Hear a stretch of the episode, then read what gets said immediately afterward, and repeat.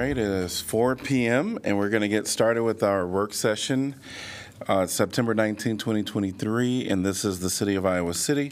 Our first item is the joint meeting with the Airport Commission to discuss new airport strategic plan. And welcome to you. And welcome to our commissioners. Good afternoon. Uh, If you haven't met me before, I'd be surprised, but I'm Michael Tharp. I'm the airport manager. Uh, We've got a few of our members of the Airport Commission with us. A couple more are still in transit. Uh, But we've got our chair, Electra Orozco, secretary, Chris Lawrence, and uh, Ryan Story is our newest member to the Airport Commission.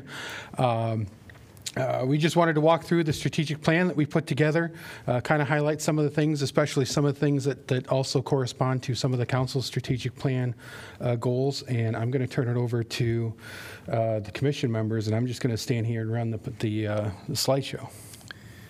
Great. Well, thanks for having us. Well, welcome to all of you. If you've looked through the strategic plan at all, you'll note that um, we have a goal which is sustain strong communication and collaboration with the city council, city administration, and other city departments. This was on our last strategic plan. We kind of fell short. So we presented uh, basically the high-level view of the strategic plan, uh, the last version, in a, uh, a comments, uh, the, the public comment um, section of the agenda at a city council meeting. Uh, And then after that, we didn't really do much with it. So we put it back on the strategic plan, and this is part of that. So we're glad to be able to do this and kind of walk through this a little bit, in a little bit more detail and answer any questions you have. Um, So uh, we'll just kind of look at, at the vision and mission statements. Um, the vision statement uh, was was pretty unaltered. Uh, we were pretty satisfied with it. The Iowa City Municipal Airport is an integral community asset that supports the strategic goals of the city of Iowa City and benefits the region's commerce, vitality, and community pride. Um, we felt pretty strongly that this was pretty much in line with what we wanted the airport to be five years ago, and it still holds true today. Um, with the Department of Transportation, the Iowa Department of Transportation's um, publication every so often showing how much uh, airports contribute to the local economic activity, we felt that was a very strong characteristic of the airport. So we put commerce on there. Um, we like to think that there is vitality that comes from from the airport. We certainly have events and community gatherings at the airport, and we're looking to expand those. And then community pride. We want people to acknowledge that we have a really a really uh, unique thing, which is a small community airport that can be leveraged by everybody, close to the heart of downtown, um, that allows people to access the great things about this, this city that, that all of us love. Um, The mission statement is that the Iowa City Municipal Airport, directed by the Airport Commission, provides a safe, cost-effective general aviation facility. The airport creates and enriches economic, educational, healthcare, cultural, and recreational opportunities for the greater Iowa City community. And then we had four goals uh, this, this, this round. The first was increase the community's use and understanding of the airport. Second is develop airport infrastructure to support growing airport uses. The third one is continue to develop funding mechanisms for airport operations, improvements, and maintenance. And then the last goal is sustain strong communication and collaboration with the city council, city administration, and other city departments, as I mentioned before. Um, So we had a number of engagements um, with Regina Bailey to create this uh, strategic plan. And uh, I want to quickly highlight some of the some of the, the, the details associated with each of those goals and dive into them a little bit, and then offer uh, my fellow commission members any opportunity they want to interject here. Um, So with respect to increasing the community use and understanding of the airport, um, we really wanted to make the airport a community place. We wanted to bring people to the airport. The, the goal behind that is, is that if we bring people to the airport, they'll have an understanding of what it does for the community. They'll see what value there is in having a small airport or having accessibility to a small airport. And then it also just encourages the use of public property, um, and, and it's an opportunity for people to gather, to gather and come together and as a community. Um, and so some of the things that we're looking to do uh, are hosting more aviation organization events, which we already do today. So one of the good examples uh, that I can think of off the top of my head is EAA Young Eagles. So generally speaking, every year, COVID notwithstanding, um, there, there's an organization, the Experimental Aircraft Org- uh, Association. They will uh, offer opportunities for children to go flying in airplanes with a pilot, obviously, um, and kind of experience aviation. It's done at no charge to the kids or their parents. It's an opportunity for a, a big aviation organization in the country to share aviation with children and sort of foster um, uh, that, that spark in kids, because frankly, kids love airplanes. Um, so doing more sorts of things like that, right? We want to continue giving tours to people who are interested in aviation careers. Mike and, and others at the airport have given tours to a number of aviation-related groups. It could be students at local community colleges, it could be high school students, whatever, who have an interest in aviation careers. And then finally, air, uh, airport tours to just interested community groups. And I think that there have been a number of tours for uh, various groups that aren't necessarily affiliated with aviation at the airport over, over the years. So continuing to do that.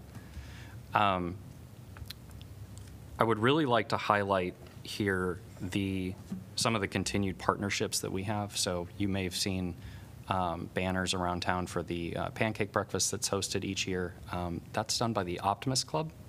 Correct. Okay. Um, and so that's, that's something that we, we, we do every year. We, we try to make happen for them every year. They, they run it, but we, we, we collaborate with others and, and make space available. And I think Mike said that if, he wouldn't have been surprised if there were 5,000 attendees over the course of the morning. Is that what you Yeah, this was one of the, the better populated years we've had uh, in recent memory. Yeah, so it brings a lot of people out to the airport, and it gives uh, it gives the airport uh, operators a chance, people who operate at the airport, a chance to showcase what they do uh, and what they bring to the community. Uh, and the other one is the Summer of the Arts Movie Night. Um, that was something I believe started with COVID, and we've continued that partnership. So we they they project a movie on the side of the hangar. People could it's basically a drive-in movie theater, and uh, it gets people out to the airport, but it also makes use of the space in, in a non-aviation way. Develop airport infrastructure, infrastructure to support growing airport uses. Uh, I think this one's fairly self-explanatory. Airport is, it is infrastructure. Um, so we need to continue to maintain that infrastructure. If it crumbles, then, you know, everyone kind of suffers. Um, so we're, we're looking at uh, the, um, we have an airport space needs study, which I think uh, in, in the notes you provided, Mike, you're really talking about the terminal study in that case. So we're, do, we're undergoing a terminal uh, study that's going to look at the building and the, the land side uh, uh, airport uh, property to determine what are our next steps here. Because it's been pretty static for decades at this point. So um, how can we sort of vitalize, revitalize that area? Um, we have a solar power project that we're really, really happy to get going. Um, you know, it, it's sustainability is really hard with an airport. You can't get away from the fact that in aviation, um, carbon-based fuels have an energy density that it you just you just can't compete with fuel. Fuel will always, well, at least in my lifetime, probably have more energy in, per per mass than a battery will, right? Electric aviation is coming, but aviation moves slowly. It's governed by federal regulations that are slow to change and adapt. Um, and so we have to look at the ways that we can become more sustainable. One of the ways that we've looked at that is any of our uh, runway projects where they have to redo the lighting, change it to LED, right? Massive reduction in, in energy usage compared to very, very bright incandescent lights. Um, so we've done that on our main runway. Uh, one of the projects coming up is um, our our effectively north-south runway. It's going to have new lighting. It's going to be LED. The taxiways are already LED. The only thing that will not be LED as far as airport lighting on the on the air side is concerned is the rotating beacon, which we're talking about, but that one's that one's a little more tricky. So that reduces our energy usage. Solar power certainly helps with that.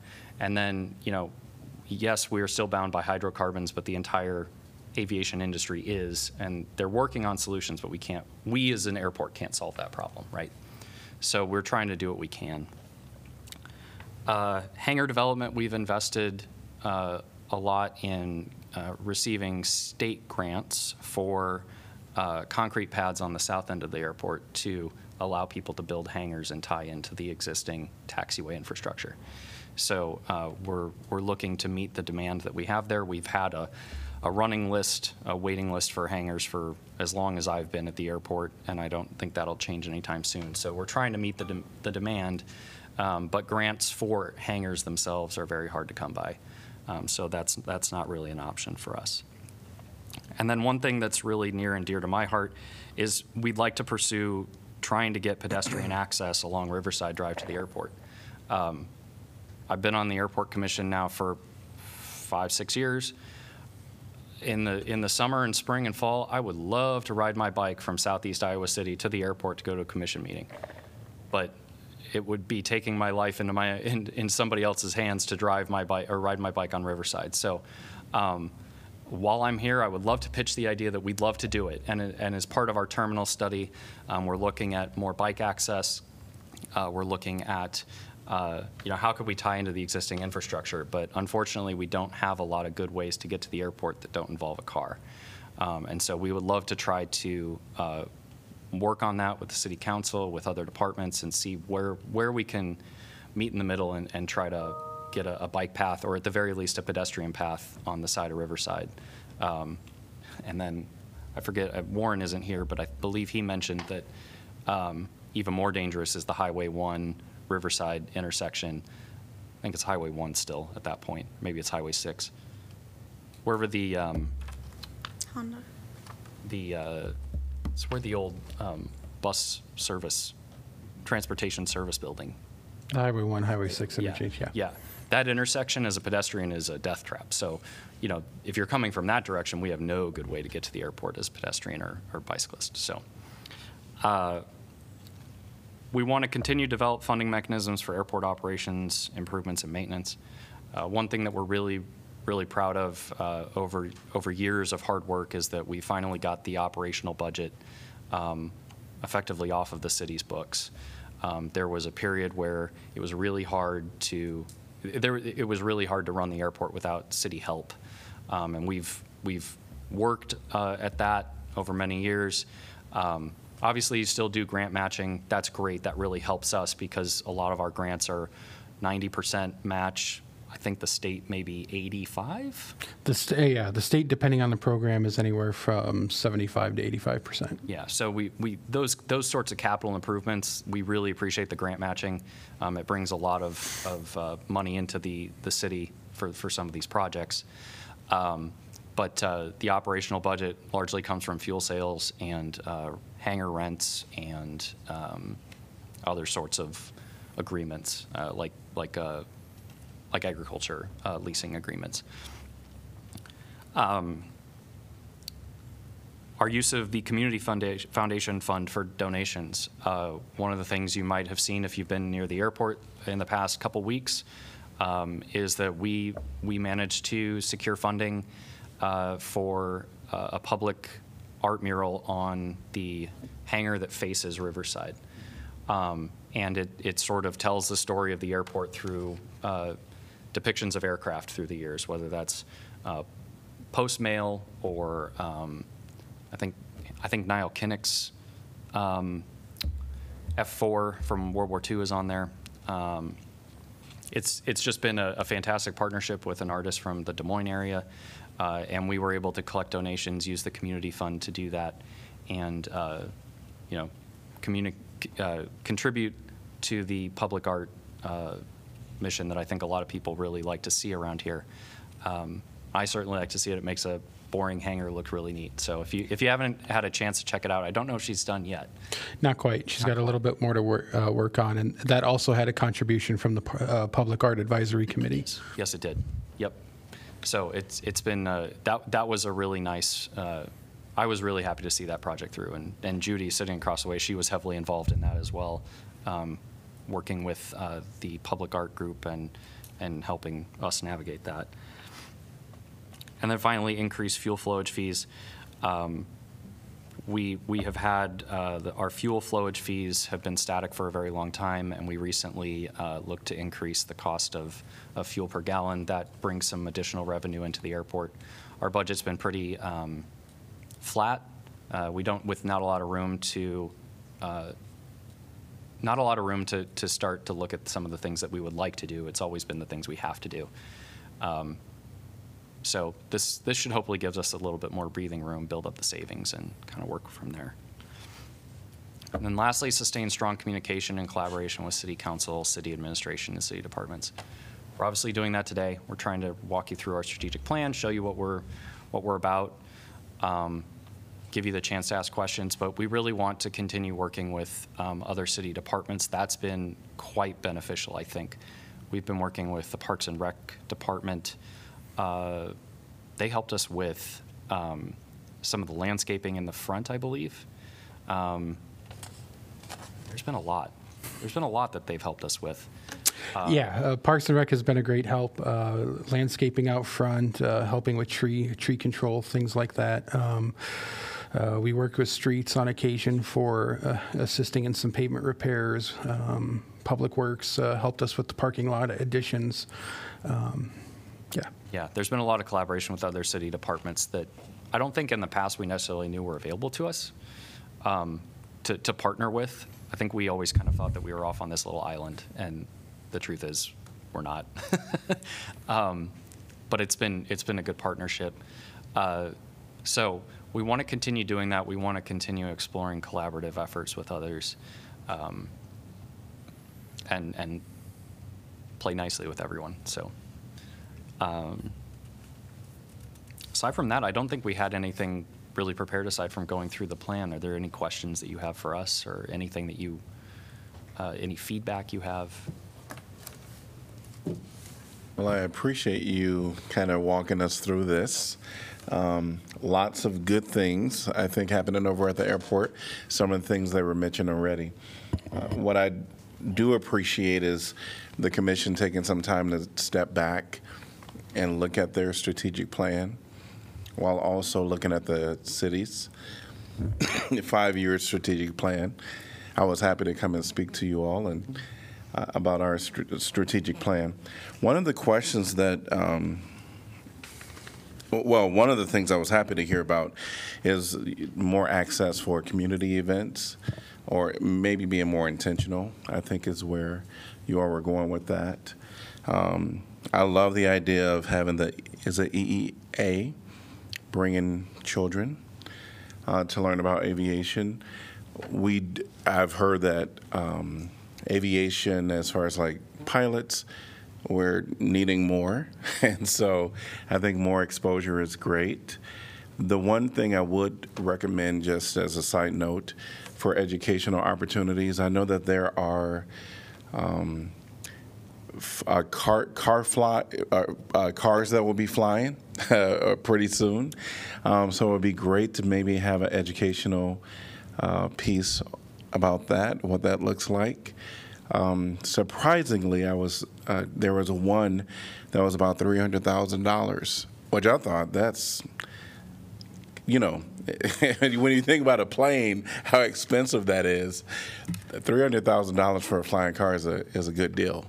Um, but I also learned that you had to be, you have to have a pilot license of, of some sort, which count me out. I don't think I can do that. But um, yeah, I think having it more open to the community, having some fun opportunities for people to come out uh, to hear about this, um, about the airport and aviation is going to be great.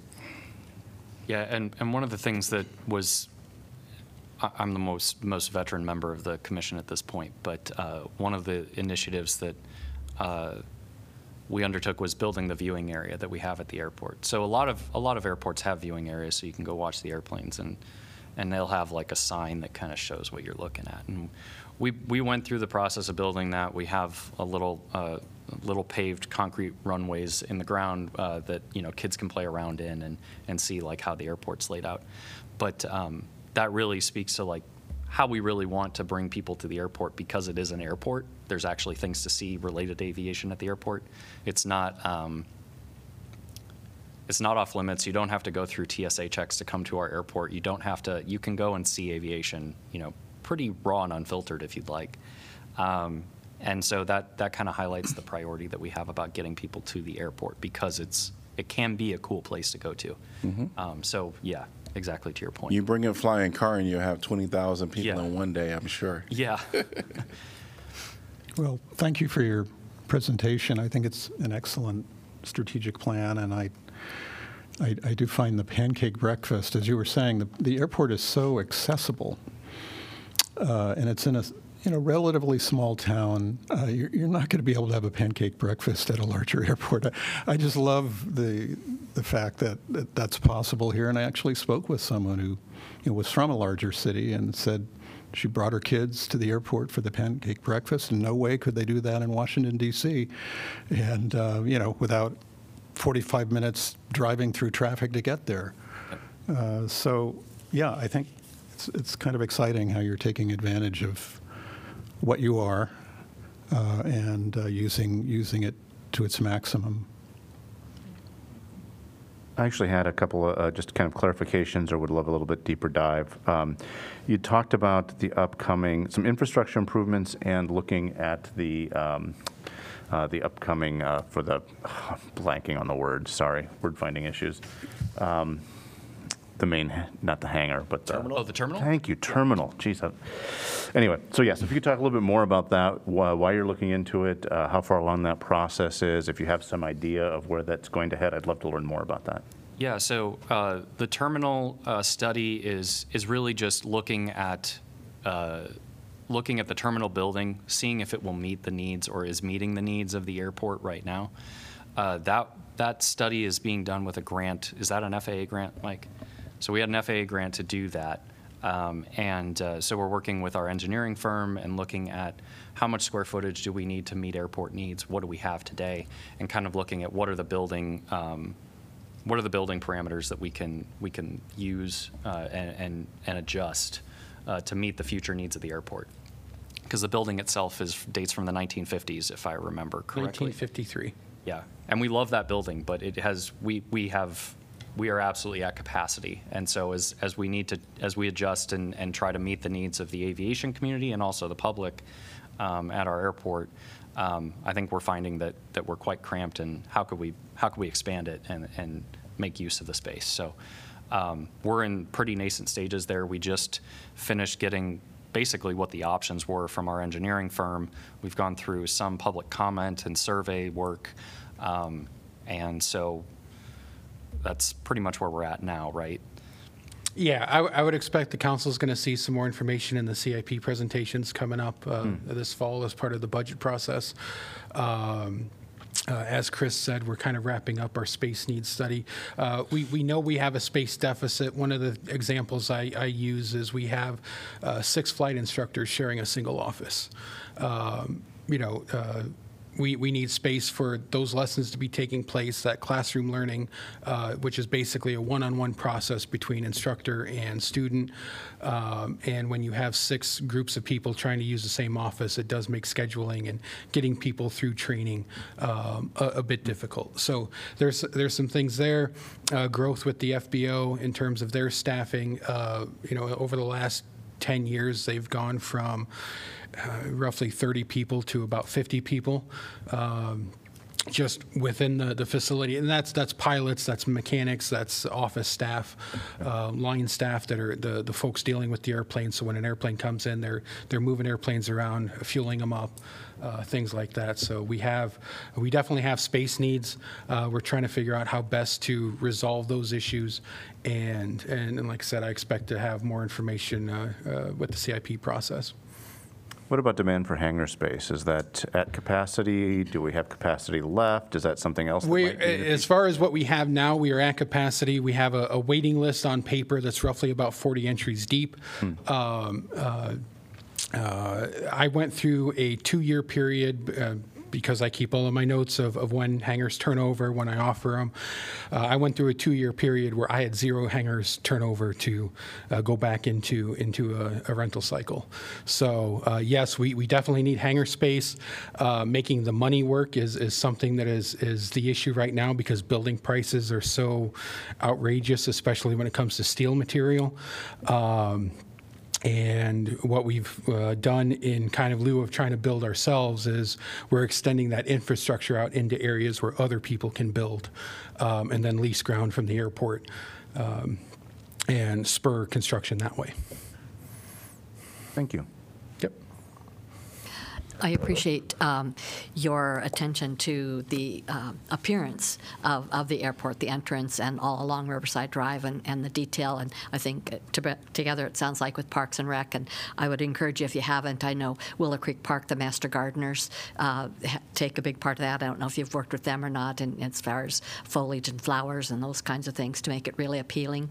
Because the only thing I remember from 50 years on up coming into the town here is, is the, the old jet at, at the front entrance. And that was kind of the main appeal to, to the airport. And it's still there, obviously, of course. So I assume you, you, your plans are to continue, continue to have that there and maintain that, and, or as, as best you can. And, and then, but continue with, uh, with Parks and Recs and Master Gardeners or whoever to, to really make it a, and we'll do what we can, hopefully. I don't want to promise anything about sidewalks, but uh, that would help too, so, for you. Yeah, we're, we're certainly taking a look at the, the whole entrance drive uh, leading into the terminal as, as part of this study. Um, I, I think we're, we're, we're going to come up with a, a plan of, of how things change and, and how that pedestrian access, you know, should it come down Riverside Drive where it comes into the airport and feeds, feeds uh, closer to the terminal building.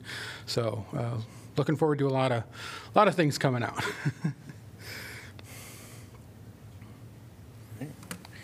Thank you all so much for joining us. Thanks for having us. Yes, and wish you the rest, uh, awesome and amazing rest of the day. Thank you very much. Great. Visit us. Yeah, come visit. All right. Will do.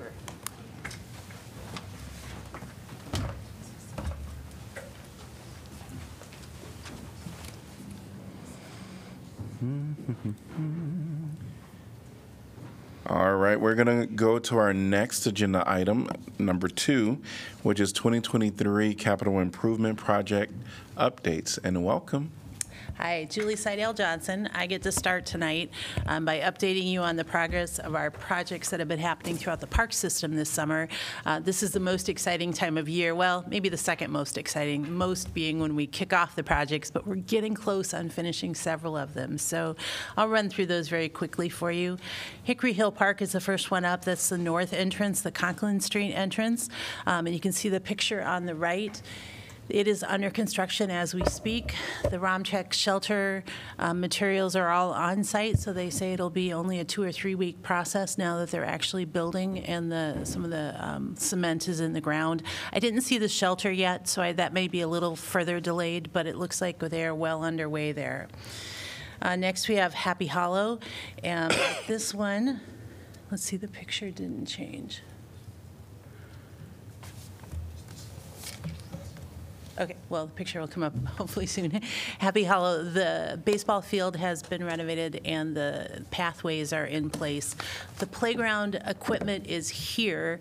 Uh, We're having to do a little re-engineering on site to make it fit on the site. So it should be in yet this fall, um, but probably not in the next couple weeks. It's one that our staff is putting in. We then go to Hunter's Run on the far west side. Uh, This playground was one of the first ones done this, this summer. It has been played on for most of the summer. There's still just a little bit of seeding work to be done there, but in general, that project is complete. Willow Creek Trail replacement, same thing. It's almost done. Um, a little bit of seeding work, a little bit of finish work throughout. Uh, that's been a very smooth project, and that provides a whole new paved or replacement paved trail throughout Willow Creek and into Kiwanis Park. Tennis court renovations along with pickleball uh, renovations, you approved that contract at your last council meeting, so that will be underway soon this fall. We gave them an extended date through July 15th to finish the work next summer, so hopefully they will remove the current courts yet this fall at the end of the season and be back first thing in the spring with putting the new courts in and, and be ready to play by 4th of July. Mercer Park Baseball Diamonds project has changed a little bit since we first talked about it. Uh, the school district is a partner in that project. Uh, they have decided they will likely move their varsity softball um, team to this facility as well as the varsity baseball, which is already there. So that has backed us up a little bit on design work. We're taking a step back, working more with the school district to determine what that means for the overall project site. There'll be a lot of ADA and, and improvements throughout the public areas of that. And we've gone ahead with the purchase of the new lights. So we'll get new LED lights on Field One. Those have been ordered and should be here about the first week in November. Kiwanis Playground, the site is ready. The playground is manufactured in Germany, uh, so it cleared customs yesterday and is on a truck from South Carolina as we speak. We got pictures this morning. I was so excited. I sent them to Jeff. Turns out the ones they sent us are actually going to Clive, not our playground. Similar, but uh, they sent us pictures later in the day that ours are also on a truck on the way here. So that one is being installed by the contractor and should be installed and finished yet this fall. City Park pool replacement, how exciting. Um, Glad that we made a decision, that you made the decision at the last meeting to move on with the replacement. So the next steps, we, staff met with the consulting team on Monday of this week to talk about dates for the next steps. We are headed towards Friday, October 27th, as the date for the uh, first big open house meetings. It'll probably be a two-part meeting with a meeting in the afternoon at Mercer Scanlon Rec Center, and then moving to Robert A. Lee at 5:30, so it coincides with the big Halloween event. We'll have about a thousand people coming through for the Halloween event, families and kids. So we want to capture their information and their ideas on the pool. Uh, and just so you can start letting the public know, that first open house meeting is just a project introduction meeting. There'll be chances for people to come in and give their preferences on a number of different ideas for the pool. There isn't, however, any kind of presentation because there isn't anything yet to present about. This is simply information gathering for people's preferences and things they'd like to see. So people can think of it as a stop in, meet the consultants, go around the room, do different activities uh, to give their input into what that will look like. The other thing that will be happening is around October 1st, we'll have a page on the website go live for the project with all the information on it. And that's where people who are interested can sign up to be a part of one of the focus groups. And we'll have up to 14 focus groups, which will be 45-minute sessions. They're going to happen November 13th, 14th, and 15th. So what that means is during the month of October, we'd like as many people as possible to go on the website page. They'll fill out an online form with all kinds of information so we get a sense of which groups they might be eligible for. The names will be removed from that list, as we talked about before. Then the, they will be randomly chosen based on the criteria for each one of those different specialty groups and invited in for those 45 minutes. We're looking for all kinds of ways to lower the barriers for those groups, so we're likely hosting it at Mercer Scanlon um, and then having childcare available if needed. They'll be in the evenings, uh, interpreters if needed. We're, we're working through all of those details right now. But the main thing is, Around October 1st, the project page should be available on the website so people can start tracking everything that's happening. That's also where there'll be a special email for comments and input onto the project, into the project that can come from that. October 27th, again, Friday, October 27th, will be the first big open house. Um, And you have until the end of October to sign up for one of those focus groups. And then we'll move forward with all that information going into those three schematic designs that you probably won't see till mid to late January when they would go back out for the statistically valid survey. So lots of happening behind the scenes, moving that forward, um, bringing all that information out to the public. We have a full-scale marketing plan happening with all of that too. All right, so those are just the park projects and their updates. Any questions on any of those? Uh, what, real quick, I might be confused by this. Mm-hmm. The- The pickleball and tennis courts, is that, is there also one going on at City Park? Or is it, so in in addition to the one that's Yeah, going to happen so- at Mercer? So at Mercer, it's the pickle, there's pickleball tennis courts there. That's being completely um, torn up and rebuilt. Mm-hmm. And then at City Park, it's tennis courts. And then a base, or a basketball field, or, sorry, tennis courts and a basketball court right next to it. Those will both be rebuilt as part of the process. The City Park ones will remain tennis courts primarily. We'll have pickleball lines there, but primarily tennis. Will those two, the Mercer and the City Park tennis courts, will those overlap, those replacement projects? Happen at the same time, yeah. Okay. Same, same company, probably doing them both at the same, Okay. same time. Thank you. Okay, I'll turn it over to engineering for all All that. right, thank you. Welcome. Good afternoon, Jason Havel, City Engineer. So I'm going to talk about some of the projects that are uh, impacting the right-of-way at this time. Uh, Full disclaimer uh, that this is not all the projects we're working on, but it's really those that are more significant or have more significant impacts in the right-of-way or or to the traveling public. So Want to start things off with the 2023 Annual Pavement Rehabilitation Project. Uh, Just a reminder, this includes both our asphalt overlay program and our PCC patching program. On the asphalt side of things, we have a few sites this year, the first one being Court Street, uh, east of Scott Boulevard. It'd be roughly between Elmira and Kenneth. We'll be doing an asphalt overlay for that section. We'll also be doing the railroad crossing on Gilbert Street, the south crossing just north of Napoleon Park. Um, That one is certainly in need of, of repair as well, so we're doing that this year. And then finally, we'll be chip sealing Taft, uh, which is something we do more or less every year um, to maintain that surface. On the PCC side of things, uh, we just recently talked about First Avenue, so that'll be the main project there. They're looking at starting uh, that actually next Monday with completion uh, planned for mid to late November for that PCC patching. The asphalt overlay and and that stuff will be completed by the end of the year as well. Rohret South Sewer, so this is the new trunk sewer that's going in along Abbey Lane uh, and as- as well as extending under Highway 218.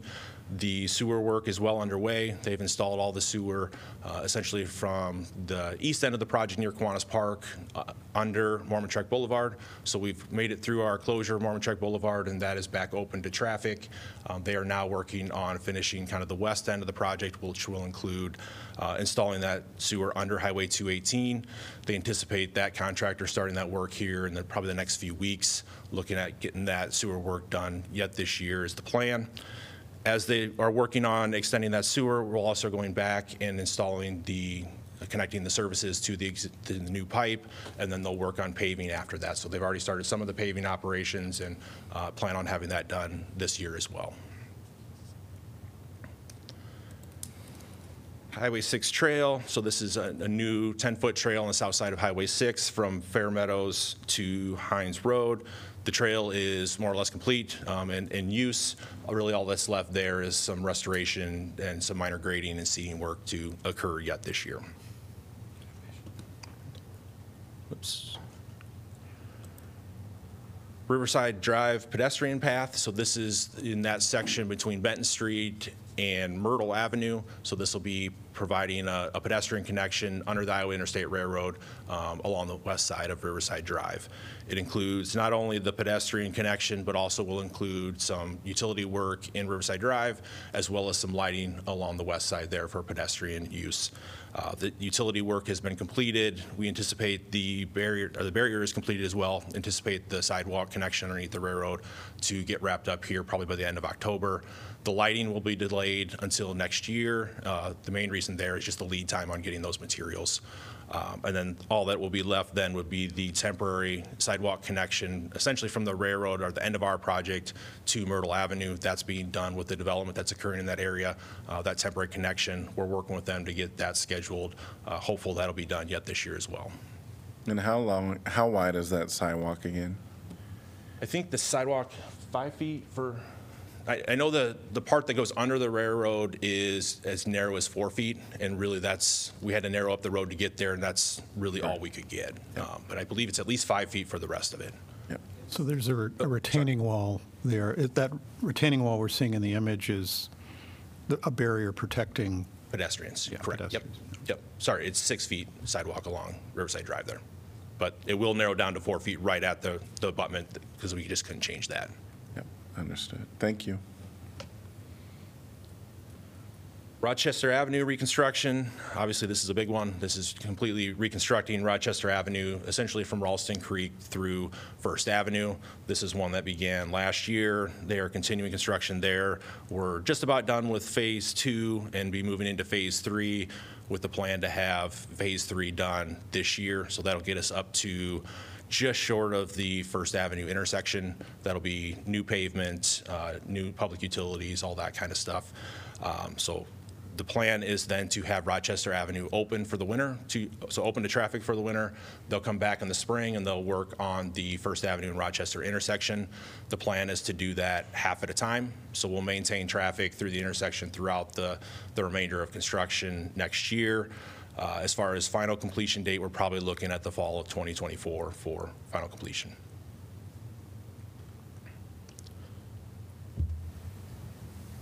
Fairchild Street reconstruction. So this is the reconstruction of two blocks of Fairchild Street, which is a brick street. So this is essentially from Clinton to Linn.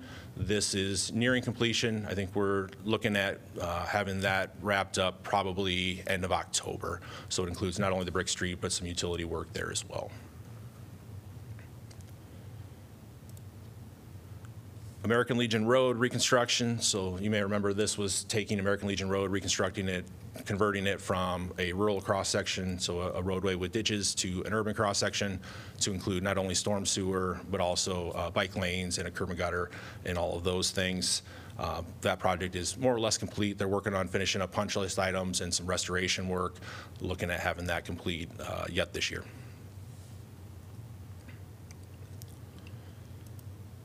And then finally, in this section, Benton Street, so this is a a crack and seat and overlay project that will go from Mormon Boulevard to just short of Greenwood Drive. Um, The west part of the project is, is more or less complete, so that'd be the section essentially from Mormon Trek to just short of Sunset. They're working on the Sunset intersection now, looking at having that completed probably by the end of October. Um, As part of that, then they'll also do the crack and seat and overlay for the east section as well. So I would say that it'd be substantially complete, uh, if not by the end of October, certainly by the end of the year. The next section, I was just going to mention, these are projects that are, are really not under construction yet, but there's either been some recent interest or we anticipate here in the very near future, you'll see some, some items uh, for these projects. Sorry. The first one here is Dubuque Street reconstruction. So this is the block from Washington Street to Iowa Avenue. Be a complete reconstruction, similar to what we had done with Washington Street a few years ago.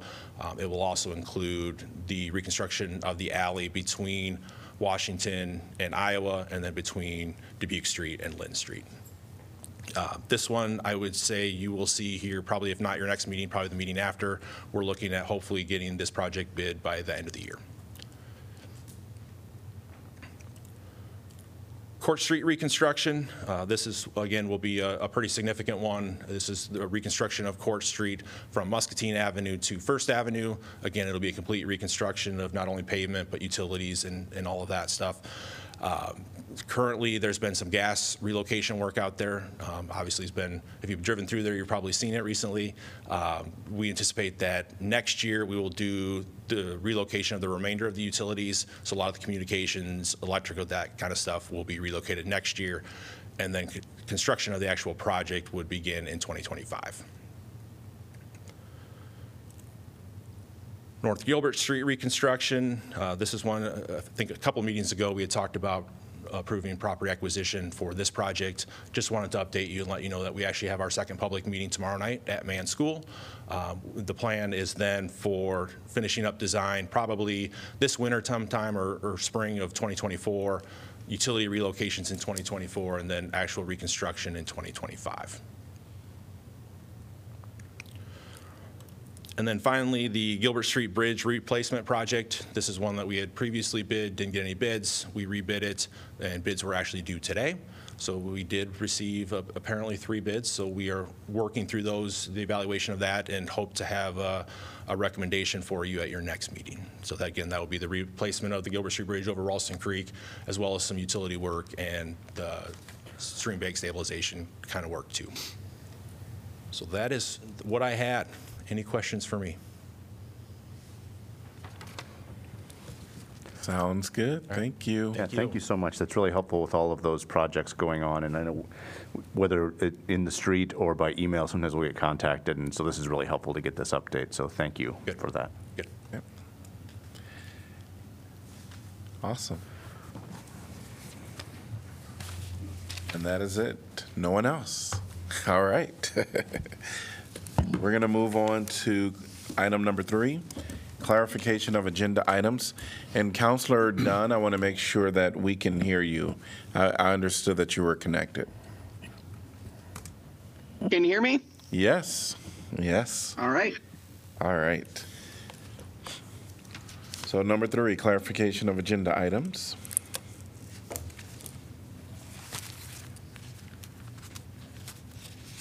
We'll move on to item number four, information packet discussions, September 7th.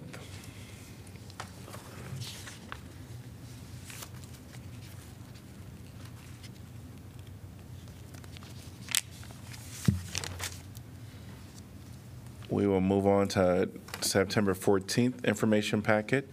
We do have um, IP5 memo from our city clerk related to listening post updates.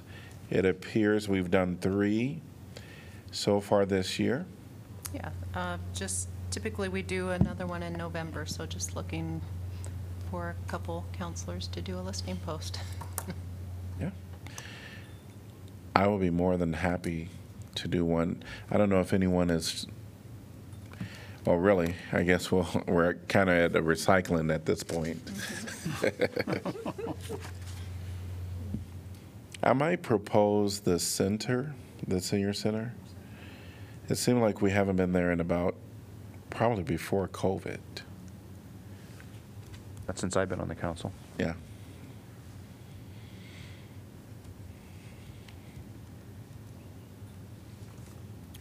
Anyone else? If not, we can check in with Mayor Pro Tem, although we, I mean, we both did it in May, but that'll be fine. What, what was the date in November, or do we have one? Um, I would just work with the two counselors that, I, I haven't done one since early this spring, so I would be willing to do it again. Awesome. We'll connect. Great.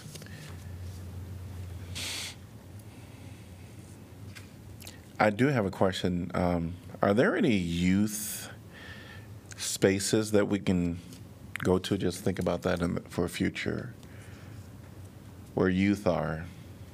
Like Dream City or something like that? Yeah, Dream City or some space where we can engage with youth, but we'll be with our seniors first. We could we could we could talk with UAY as well. I know they have a, a reasonable amount of space.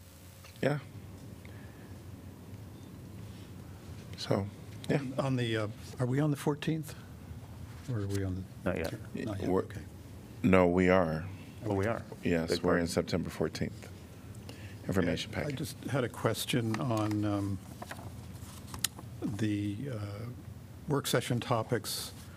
Uh, At the bottom of the page, there is the discussion of traffic safety in Iowa City. Is that, is that in response to my request? That was in response to your request, yes. Okay, because I, I'd like to get together with you and maybe Kent Ralston and, and just talk about that. Okay. Um, And anyone else on council if they'd like to attend.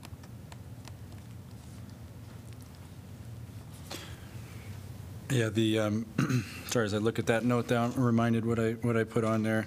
Um, Coincidentally, the MPO issued a, um, uh, finished a publication, a 10-year review of pedestrian collisions in Iowa City. So we were just going to have them present on that and then um, allow the council discussion to, to go from there. Um, And we were going to include that report in the information packet immediately preceding uh, this work session item. But uh, what I'll do is I'll send that to you in advance, Councilor Thomas, and um, Could schedule maybe a meeting next schedule a week. meeting to, to talk about it in, in advance, sure.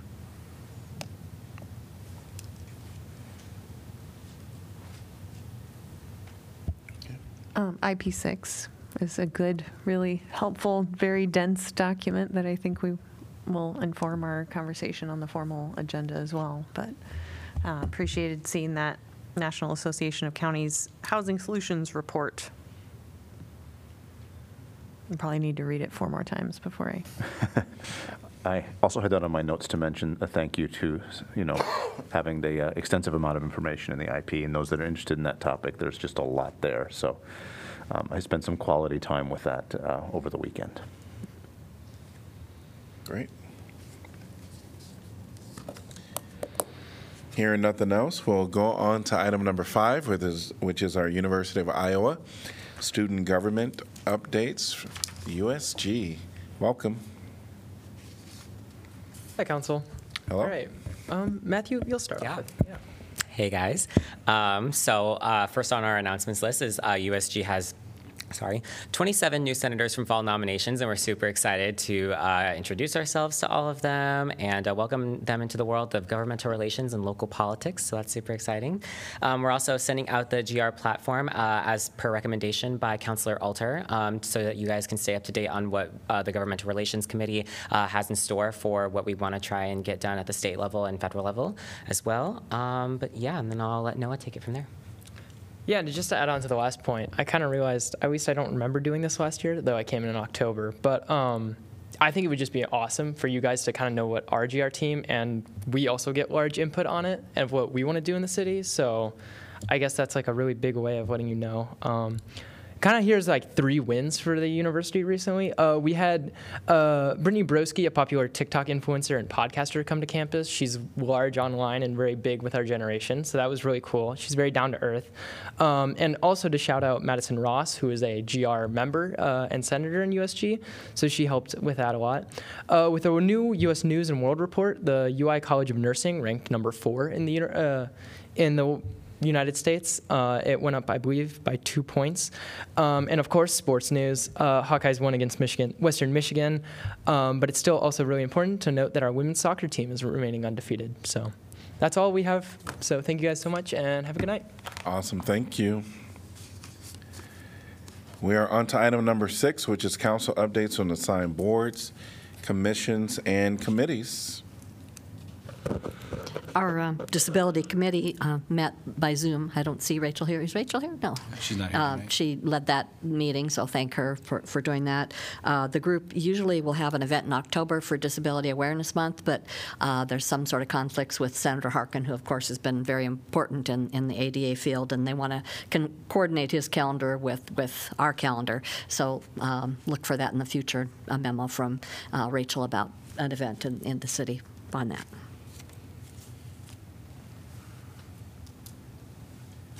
Hearing no other updates, we are going to adjourn our work session, and we'll be back at 6 PM for our formal regulated uh, meeting.